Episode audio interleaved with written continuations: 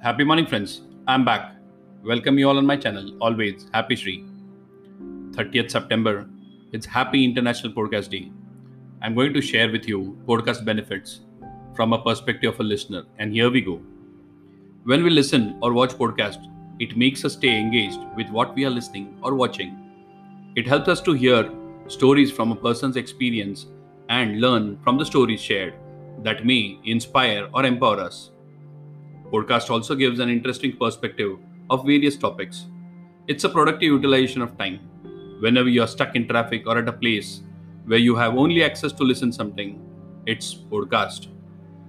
People have an option to learn from a specific domain podcast. Listen anywhere, anytime.